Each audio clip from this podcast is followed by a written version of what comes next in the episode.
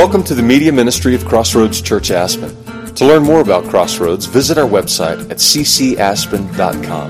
We hope you enjoyed this message by Pastor Steve Woodrow. How you doing? Good? Good to see you. If you are new to Crossroads, thanks for being here. I've met some new people this morning. Thanks for being here. Let us know how we can help get you settled into town. Um, those of you who have just moved here and other things. And um, boy, we're, we got a lot going on, and would like to get you connected in different groups and, and different things as well. Ignite, by the way, is our single that she mentioned is our single adult ministry, and you can see I see Cameron over here, and uh, uh, I see Andrew, several others here, so connect on that. All right, how's your joy doing? How's the joy?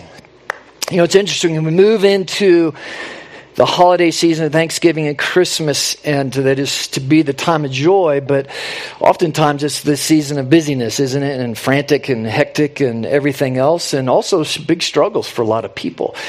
Uh, this is the time for us to press in, right, with each other. And let me go a little deeper. How's your faith? How's your faith doing?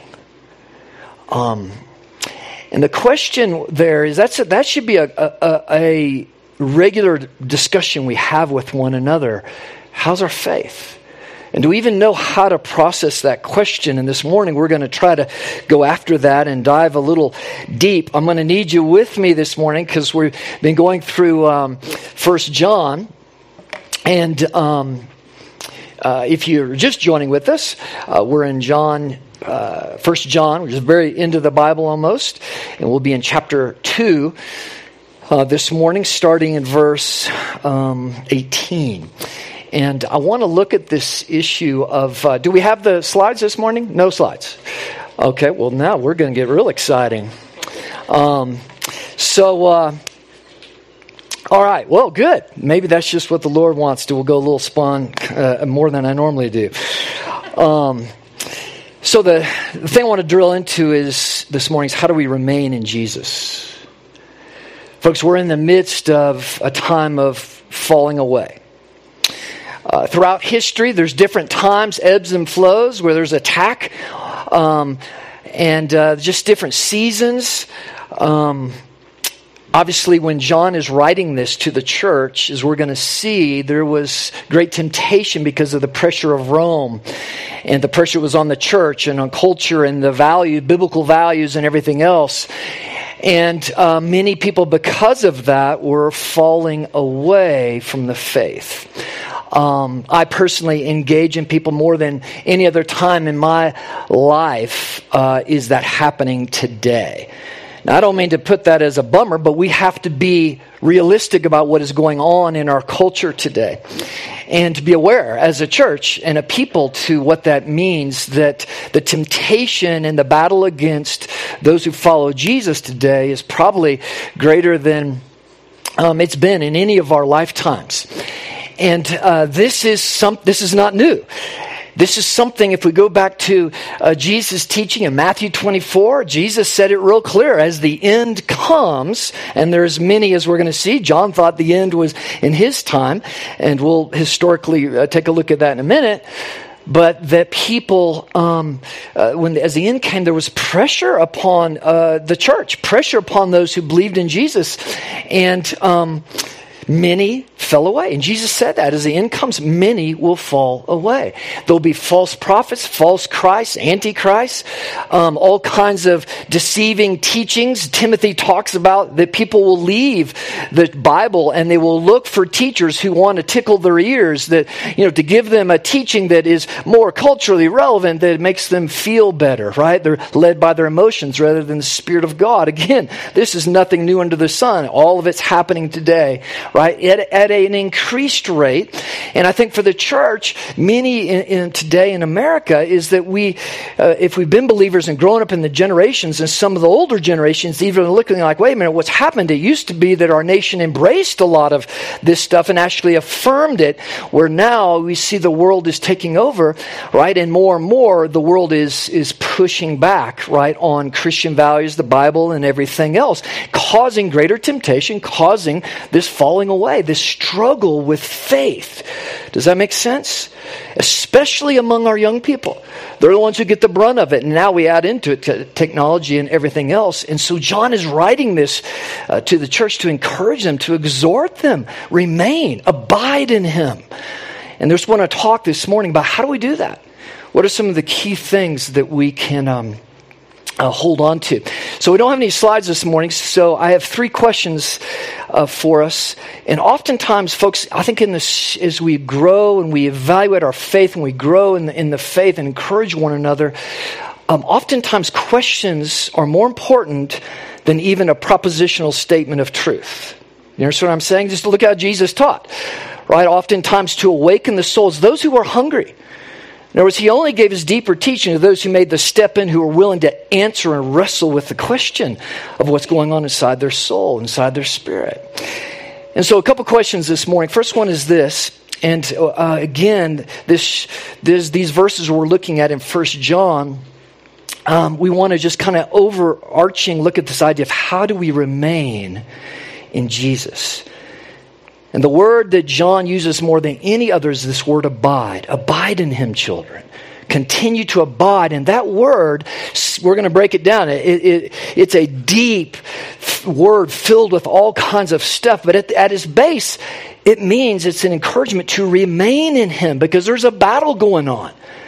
And there are those who are pulled away, those who are tempted, right, to leave the faith, to move away from, from Christ and, and to cave into those temptations as such. And so abide in Him. So here's questions. First one is this Folks, are we abiding in Him, in Jesus, or are we just acknowledging His name? Are we abiding truly? Have we learned how to abide in Christ? Or are we just acknowledging his name? And, folks, there's a radical difference between those two. And I think as we engage one another, the question is, you know, in our groups and everything. And uh, let me just step back and we'll see here again John's strong admonition. You can't continue to remain or abide if there isn't fellowship happening. It's critical, right? Little children, he says, continue the fellowship, right, with one and continue to encourage one another.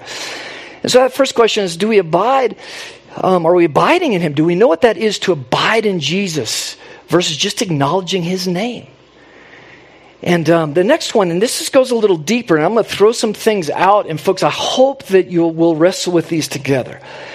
Um, and tagging some of the stuff, there's there's some some deep, really theological, spiritual formation stuff in these verses we're going to look at. This is the other one: is are we and have we learned to be taught by Jesus versus just other teachers and preachers?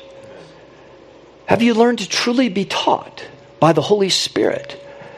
That God, I got a little ring going here. Um, or is it just, am I listening to podcasts, reading a book, just taking for whatever the preacher says for, for truth? Verses have I taken the truth, what was taught and everything, and am I letting the Spirit of God teach me? Folks, this is deep water. And to abide in Him, I have to know that I'm taught of Him and that I'm listening to His voice. The third question to throw out that we're going to get into some language, Paul or uh, John uses this language to practice righteousness. Wow, what does that mean? And, folks, this is the question are we learning to practice righteousness or just trying to do good? Have I learned to practice righteousness as Jesus walked in righteousness? Or am I just trying to do good? All three of these, folks, are dependent on abiding with Jesus and learning the Spirit led life. Because it's possible just with our own mind, emotion, and will to just have biblical knowledge and think that we're doing good and just to go through the motions of the faith without actually being informed by the Holy Spirit in what we do.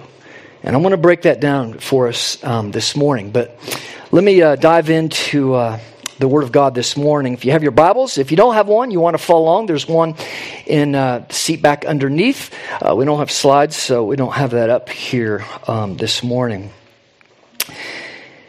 So we're in chapter 2 of First John. remember, John, this is the Apostle John. He wrote the Gospel of John. And uh, he's writing this letter to a group of churches in modern day Asia that were under um, this was the height of a lot of the persecution uh, coming from Rome, and we'll uh, you'll see real quickly. Um, we'll dive into the history of that just in a second here. Verse eighteen. John the apostle to the church and to us today, the word of God. Children, it is the last hour. And as you've heard that Antichrist is coming. So now many Antichrists have come. Therefore, we know that it is the last hour. They went out from us, but they were not of us. For if they had been of us, they would not have they would have continued with us. But they went out that it might become plain that they are all that they are not of us. But you have been anointed by the Holy One, and you have knowledge. I write to you not because you do not know the truth, but because you know it, and because no lie is of the truth. Who is the liar but he who denies that Jesus is the Christ? That is the Antichrist, he who denies the Father and the Son. No one who denies the Son has the Father. Whoever confesses the Son has the Father also. Let what you heard from the beginning abide in you. If what you've heard from the beginning abides in you, then you too will abide in the Son and in the Father. And this is the promise that he made to us eternal life. I write these things to you about those who are trying to deceive you. But the anointing that you received from him abides in you, and you have no need that anyone should teach you. But as his anointing teaches you about everything and is true and is no lie, just as it has taught you, abide in him. And now, little children, Abide in him. So that when he appears we may not ha- we may have confidence and not shrink from him in shame at his coming. If you know that he is righteous you may be sure that everyone who practices righteousness has been born of him. The word of god. Wow. There's a lot of stuff in there huh? A lot of deep water. And so i'm going to do my best here to uh, to uh, dive us into this to get the Spirit of God to give us some insight and some great encouragement this morning in this battle of faith, and this understanding what faith is, what does it mean to abide, and this incredible invitation, right, of God to, uh, to come and abide with Him and to journey with Him. All right, let's dive in. What does John say? So he's writing this, right? This is uh, the first century, late the first century, and he's saying, little children, it is the last hour, and um, the Antichrist is here, and there's many Antichrists. What's he referring to there? And many say, well, gosh, John thought it was the last hour back then. Yes, he did. And throughout history, we see, right, there are these pictures of what we know Jesus in Matthew 24 said clearly is going to come. That when the Antichrist comes, and there's many Antichrists, and John defines, we'll get to that, what an Antichrist is. But yes, there is this figure for John and for that early church and for all the apostles that lived there, they, they clearly saw the emperor of Rome as the Antichrist because he was the world leader who controlled everything. He epitomized the world and all the world system, and he was crushing, right, the church and putting them under persecution. And the many antichrists are the ones who went out from the church. There were false teachers, as John says, the ones who were trying to deceive, right, and tear down and pull believers into the ways of the world, into the thinking of the culture, into the thinking of all the things uh, around the world. And, and uh, I might just make a note in First John, you go to chapter 5, verse 19, John says, We know that we are from God, and the whole world lies in the power of the evil one. And folks, this is biblical theology 101. The world, its systems of government and power are under the power of the evil one, under the power of the devil. I'm going to say this as clear as I can. No effort will ever change that until Jesus returns. It's time for us to understand that. We do the best we can to be active, to push back. Jesus never calls his church or his people to change the culture directly. That should be an overflow of holy living. The world, folks, is under the power of the devil. And as John defines, right, the desires of the flesh, desires of the eyes, the pride of life that man can do it without God. That will always be here until Jesus returns to judge it and make all things new again. And what we're in right now is a season where the church in America is wrestling.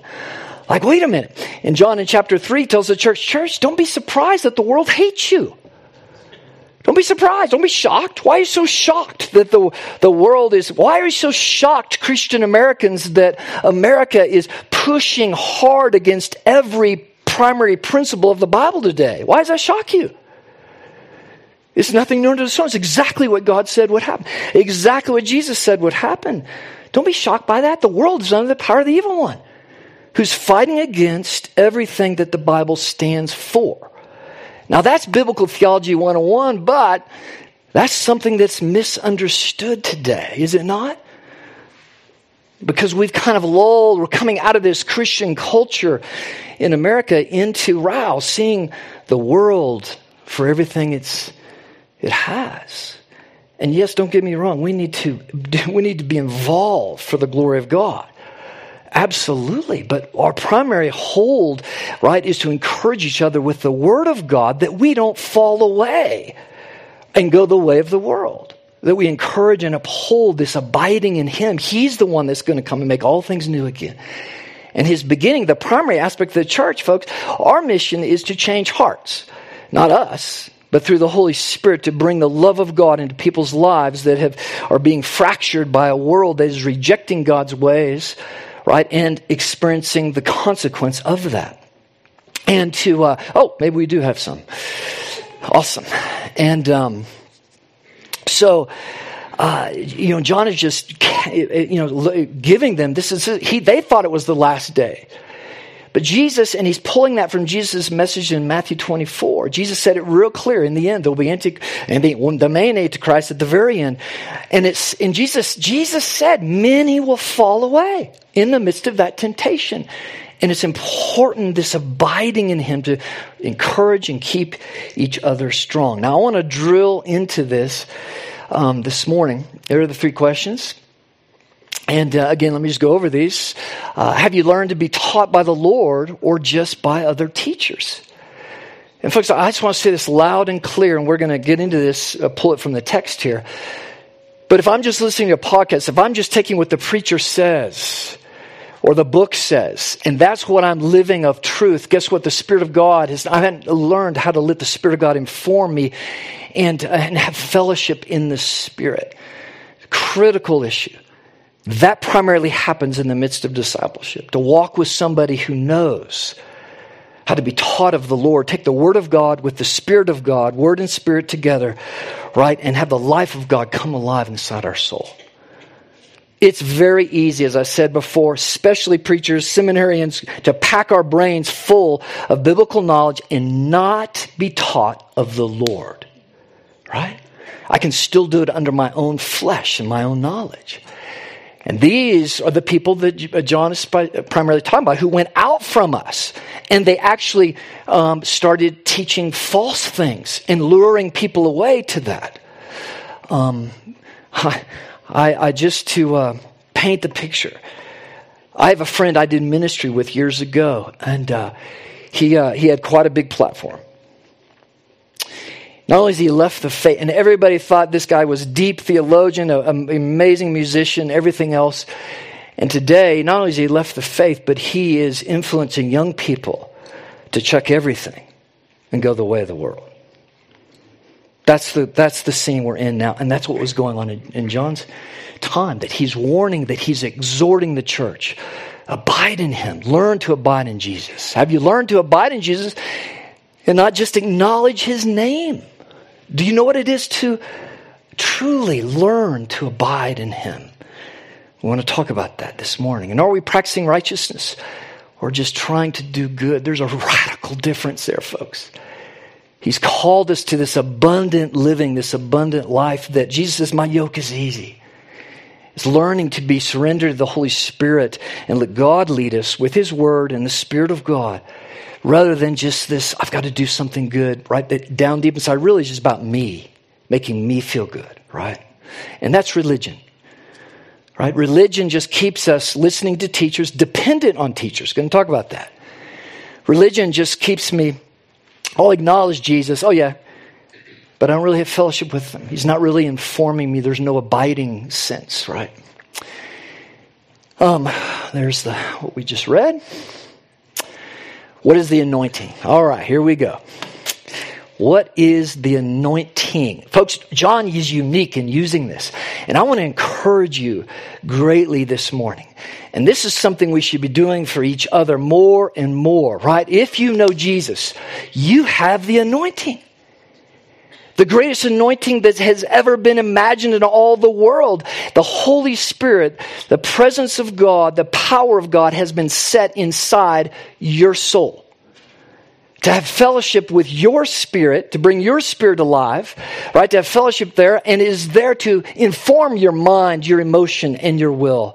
That's the spirit's life. That's the new life. That's the abundant life. That's the new creation. That's being born again. That's having your spirit that is dead. We're all born with a dead spirit. The spirit is the part of us that communes with God supernaturally. And it is dead to God when we're born into this. It needs to be brought alive. We need a new birth. We need, and this is where the Holy Spirit at salvation comes in and awakens my spirit again to have fellowship as a child, to be born again and have fellowship with the living God. That's the anointing he's talking about. And he's trying to remind them is when in all the battle for your faith, when all the influence out there with all the other teachings, the teaching that's going wayward. Um, I just heard of another Christian uh, college that just caved on the whole biblical principles uh, just this last week. Folks, we're in the middle of it. And the question is, are we going to stand? Are we going to abide in him? Right? And, and what does John say here to the church? He says, hold on to what you heard from the beginning. What does he mean by that? He means the Word of God. From the beginning, what they heard from the beginning was the letter, the, the, the Gospels read in the church, the Scriptures read around the church, the truth of God, the Word of God. It doesn't, it is as relevant today as it was 2,000, 5,000 years ago. It's the Word of God. It does not need a cultural softening. That's where we get into trouble. That's where the false teacher comes in. It needs to be upheld by the Spirit of God, not by man's wisdom, but by God and, and, and abide in that. Hold on to that, what you heard from the beginning, because the battle, folks, right, is what? Is to come into question that in light of what's going around the world, oh man, we've we've uh, we've grown in our uh, understanding and and science and everything else. I guess I need to um, reevaluate. Right? Culture's changed, relationships have changed. I, I need to bring that into the Word of God. That is a falling away. That is moving away from what we heard in the beginning, and it is a quenching of the Spirit of God. And that's why John is like, come on, church, hold on. Hold on to the Word of God. It is timeless, it's living, it's active, it's sharper than a two edged sword, right? On and on. Nothing new under the sun. The same thing that the church was struggling with, like, well, let's see, you know, because boy, I mean, that's persecution. If the emperor tells me I need to go into the temple, I need to do a little worship in the temple, I need to throw a little incense. I'm giving you a historical factor, by the way. And I need to do a little that. Otherwise, boy, he's going to take my, it's going to get hard living. So what's the big deal? I don't believe it, but I'm going to go do it anyway. Church, watch out. He ends this book by saying, Church, flee from idolatry. It'll remove your heart, right, from following God. And so that's the anointing. We'll get a little deeper into that here in a second. What does abiding mean? Okay. Here's where I want us to try to get our arms around some of the things that John talked about here and hopefully encourage each other. What does abiding mean? So, it, as I said before, let me just give a little understanding of, our, of our, the makeup of our being. We um, were created in the image of God. When Adam and Eve sinned, they were cast from the garden. Remember, God promised, if you take of the tree of the knowledge of good, you will die. You will die. Now, they didn't physically die, they spiritually died. Their spirit was cut off from God. that open, walking, talking friendship of this unity and communion with God, it was cut off. And since then, Romans and the New Testament tells us everybody who's born into this world, our spirit is dead to God. We are bound by our flesh, our mind, emotion, and our will. Our spirit has been completely covered by our soul. Our soul is all those things heart, mind, spirit, I mean, mind and emotion and will. And uh, as I said earlier, is boy, when we uh, come alive, when we're saved, as the Holy Spirit comes in, the power of God, the presence of God comes inside our soul and it awakens our spirit again to be in fellowship and communion with God. Now, that's the beginning, but as I grow in the fellowship, is I need to let God take over. I need to listen to the Spirit of God rather than my own mind, my own emotion, my own will. And um, this is spiritual formation. This is discipleship. This is what it is to grow in fellowship and excitement with God. And folks, let me just tell you, I hope we have many testimonies in here, but there's nothing more profound and exciting than to know you've heard from God, than to know that this is not just an academic reading of the Bible, but to know that the Spirit of God has spoken to me in line with His Word. Those two together, right? It says the Father in John 4 is looking for those who will worship in spirit and truth. Right there it is, that, that combination. Abiding is dependent upon me, right? Worshiping God, following God with the truth of God and the Spirit of God in fellowship with my spirit, okay? I'm throwing out a lot of theology, I'm throwing out a lot of verses um, this morning, but hopefully you'll hold this is absolutely critical. It's something oftentimes um, many don't get. I heard last week somebody say, I never heard that I have a spirit different from the Holy Spirit. That's a big deal. That's a big deal. And that my, your spirit is the part of you that communes with God. And it is only awakened to Him when the Holy Spirit comes in. But here's the deal if I don't nurture that in growth and discipleship, my mind, my emotions, my feelings, and my will, decisions make, that I do in life, will still can still be controlled by my flesh. By me rather than God. And this is why Jesus says, deny yourself, come and follow me. In other words, I have to surrender my feelings, my emotions, all this to God, to His Word, and let the Spirit of God start to inform me. And this is what the scripture talks about being walking by the Spirit being filled with the Spirit, coming alive in the Spirit, right? And so, uh, just a couple things to break this idea of abiding. Here's uh, Watchman Nee. Anybody heard of Watchman Nee, the spiritual man? Oh, a few hands go up. Awesome. This is a classic spiritual formation book. Uh, he was this back in the 20s. He just a, a, mighty man of God that with the house church persecuted prison, I think 20 or some years in China. Anyway, he says this But if all day long we analyze ourselves, dissecting our thoughts and feelings, it will hinder us from losing ourselves in Christ. Unless a believer, this is so critical, folks, unless a believer is deeply taught by the Lord, he will not be able to know himself. Introspection and self consciousness are harmful to the spiritual life. Shot across the bow to everything you've heard out there in the world. To follow Jesus is just the opposite. Deny yourself. Stop introspecting and worrying and being focused on yourself. When you're taught of the Lord, and only when we're taught of the Lord, do we truly understand who we are. And are we truly informed by His truth of who we are, how loved we are, and whose we are. And so much of the world has crept into the church today that we're so bound up with self and self focused. One, any wonder why? Where's the freedom? Where's the joy? Where's the abounding joy of Jesus and the power of God on people's lives today? It's because we're so wrapped up with focus on me. Everything about the Christian faith is always, always a focus on Jesus. If I want breakthrough in my personal life, I set my eyes on Jesus. I set my eyes on Jesus. I continue to go back to what he says about me, not going down a rabbit hole of focusing on me, my past, my issues. That will do, as Watchman Nee and any of the great Christians throughout history, you will find no one except a false teacher that left and went out who is going to tell you to focus and get all about yourself.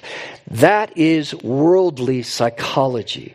It will lead you away from Jesus every time. Now, I need you to test that. I need you to check it out, right? Here's what's important. This verse, it says, You have the anointing. You don't need a teacher. He's warning them to watch out for the deceivers, those who are caught up in the world and who've left, who've gone out, right, and bought into the things of the world. Is he's saying, You, you, you have the anointing, you have the Holy Spirit, and you have the Word of God. Now, what does that look like? And, and, this is so important, folks, for, for what healthy church and interaction looks like. Is obviously we need teachers. Obviously we need preachers, those in the Bible. Matter of fact, James 3 says, Not many of you be teachers or preachers. You are held to a stricter judgment, right?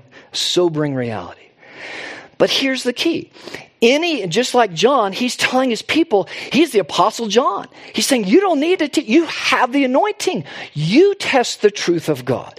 You hear, you be taught of the Lord. Any preacher, any teacher who tries to make you dependent on them is a false teacher. I'm going to say it again. This is what John say.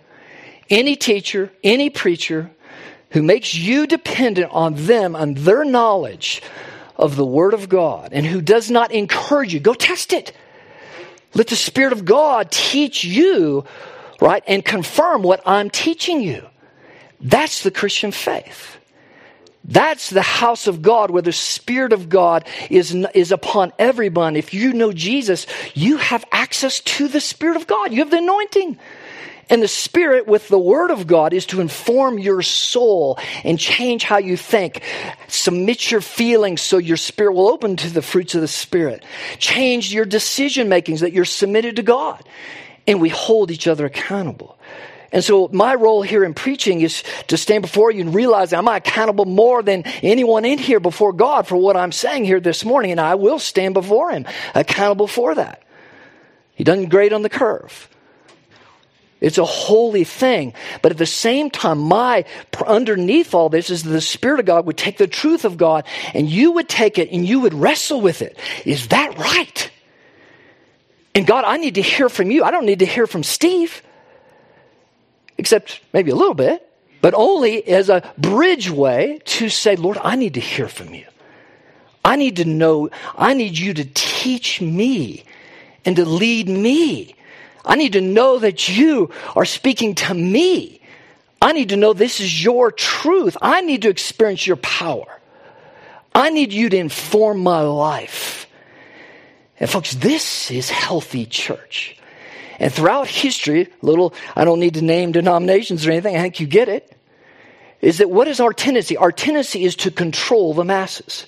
Hey, you don't understand the Bible. Ah, you haven't been to seminary. You can't understand this. You need to come and you need to listen to me. Sound familiar? Bible says the priesthood of all believers, every one of you is a priest. Every one of you, if you have the Holy Spirit and you have access to the throne of God, you don't need to go through me or anyone else, is you go straight to the throne of God. And you have ears that are able to hear the voice of God.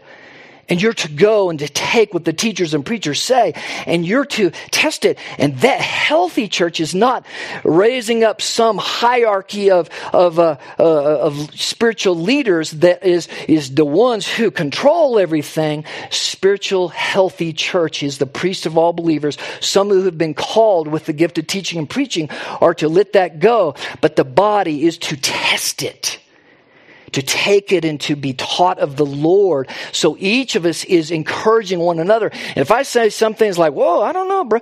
Steve, what about that verse? What'd you say? Is, man, you bring it. You bring it. And folks, now this informs how we talk to one another right is this is what's so important is that to make sure this is the accountability. This is how the spirit of god moves is that i'm not just coming to you with my feelings how i feel about something. You should always ask me steve have you taken time in prayer? Has the word of god and the spirit of god informed your thinking on this? Now here's the check. How many times do we hold so passionately emotional about something? Have you gone to the lord? Have you tested it with the word of god or is that just your own feelings by your flesh? Now, folks, this is deep water, right? This is how we're to encourage one another.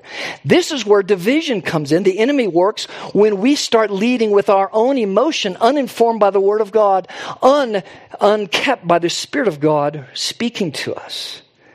Does this make sense, gang?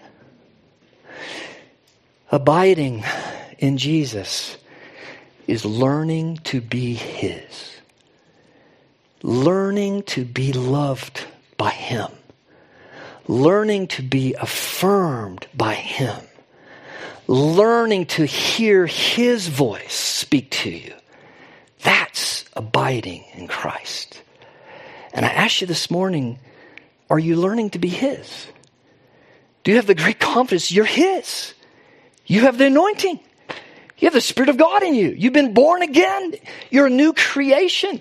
Second Corinthians at 5, Paul, when he talks about the new creation, he says, We do not regard anyone according to the flesh any longer. You're a new creation. We regard you as the precious children of God who've been redeemed, who know God. So, folks, I ask you just to toy with this because oftentimes, and John's strong, he says, we love God if we love one another, and we're to love God, right? Is we're caught up in, am I loving God enough? Am I, I can't love God unless I first learn how to be loved by Him. Until I first learn that I'm His, I'm His child. He's got me in His hands.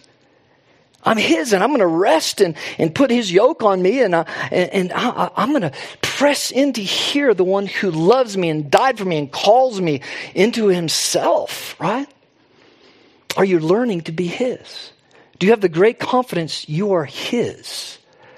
He loves you. You're His child. He wants to speak to you, He wants to fellowship with you. Right? He wants to bring the, his life, the life of God, inside your soul. And this last, this last question that Paul, that John brings up is if we know him, Jesus, who is righteous, those who are born again, they practice righteous. We don't just try to do good. We try to do what Jesus did because we're abiding in him, we're walking with him and doing and practicing righteous. We're going to get to in the next uh, section as well. But, um, folks, it is this idea of having confidence that we're His.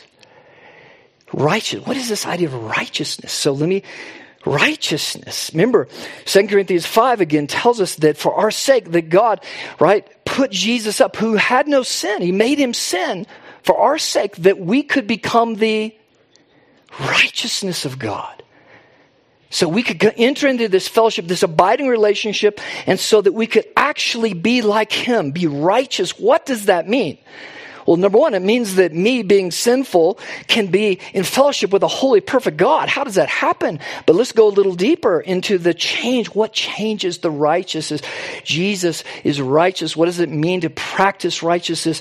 What did Jesus do? He did nothing he didn't see the Father do. His entire being was in submission and control of the Holy Spirit. The Holy Spirit informed his everything, his emotions, his mind, his heart, right? Everything. His will, the decisions he made, he was in complete one. Why does John say in, uh, in the Gospel of John that we're to be one with him? This is just the completion of this abiding. Folks, there's no freer place. There's no more glorious, joyful place than to be, right, moving towards recognizing we're His, where the Holy Spirit is taking over in my soul. I'm learning to let God inform my emotions. Lord knows we need that to take hold today in the church no freer place, right, than to let the Holy Spirit is informing my mind, my thinking. I read the Bible, but it's just become dead knowledge if the Holy Spirit doesn't take it alive in my life. And when it comes to decisions in my life, I'm submitted to God. When the Holy Spirit comes and, and I'm free, I'm one with Him. I know God's alive in me and I trust Him. That is faith. That is being one with Him. And so there's a lot more that we're going to say as we dive into this book, but I leave you with that. Are you learning to be His? Can you say over your time of knowing God that you're more and more confident you're His? And do you know something of abiding in Him or just acknowledging Jesus? Do you know something of that deep abiding where the Spirit of God is informing your mind, your emotion, and your will? Do you know when you're under attack and your emotions just go crazy? And we all have this, right? And do you know how to take that and go to Jesus and have the Spirit of God come and bring His peace and His information into your mind. When it comes to decision making, do you know how to wait upon the Lord and let the Spirit of God inform that? And so we'll get into some more of these dynamics. But I just want you to hold on some things. Learning to be His. That's abiding. His arms are wide open, like the prodigal, beautiful picture of the fire. His arms are wide open. He wants you to come in and he wants to, right, do this new creation work. Greater, greater freedom than we could ever imagine, right? But it is the work of faith to submit my thinking, my will, my soul, everything is involved there, to the Spirit of God. And knowing, you guys can come on up, that the Spirit is informing me more than the world the desires of the flesh, the desires of the eyes. We all know all that well, right? And the pride of life, right? And so, what I want to do just before we come to the table, folks, I want to pray a blessing over us um, because the battle of faith is big right now. Um, Post COVID just took it to all new level. And it is up to us to encourage each other. Where's your faith, brother and sister? Where's your hope in the Word of God? Have you so quickly left what you heard from the beginning? Is the world pulling you that hard? What out there possibly can give you any encouragement for the future? Right? Come back, right? Hold on to the anchor of the soul that Hebrews talked about. Jesus is my anchor of my soul, right? So, Father, thank you for your word this morning and your truth. And Lord, may we be yours. Teach us how to encourage each other, Lord. Dive in with each other. Are we learning to truly be yours? Father, I pray that your spirit would move. Awaken us, God. And Lord, I just pray, I pray especially a prayer over our young people, God. Lord, I pray for open hearts, Lord. Father, eyes to be able to see the lies as we read about the deception of the world, the deception of the false teachers, and all the false things out there, Lord, that is not life, but is death. Lord, I pray for everyone in here, Lord, all of us. Strengthen our faith, God. Renew us, Lord. Holy Spirit, come alive. Renew our spirit. Awaken our soul, Lord to your fresh and glorious promises, Lord. Eternal life that John talks about here is, is the now, it's experiencing it now. Yeah, Holy Spirit, teach us to listen to you, to be taught of you, to have a healthy church environment, Lord, where we engage each other with the Word and the Spirit, not just our emotions. That's where division comes in.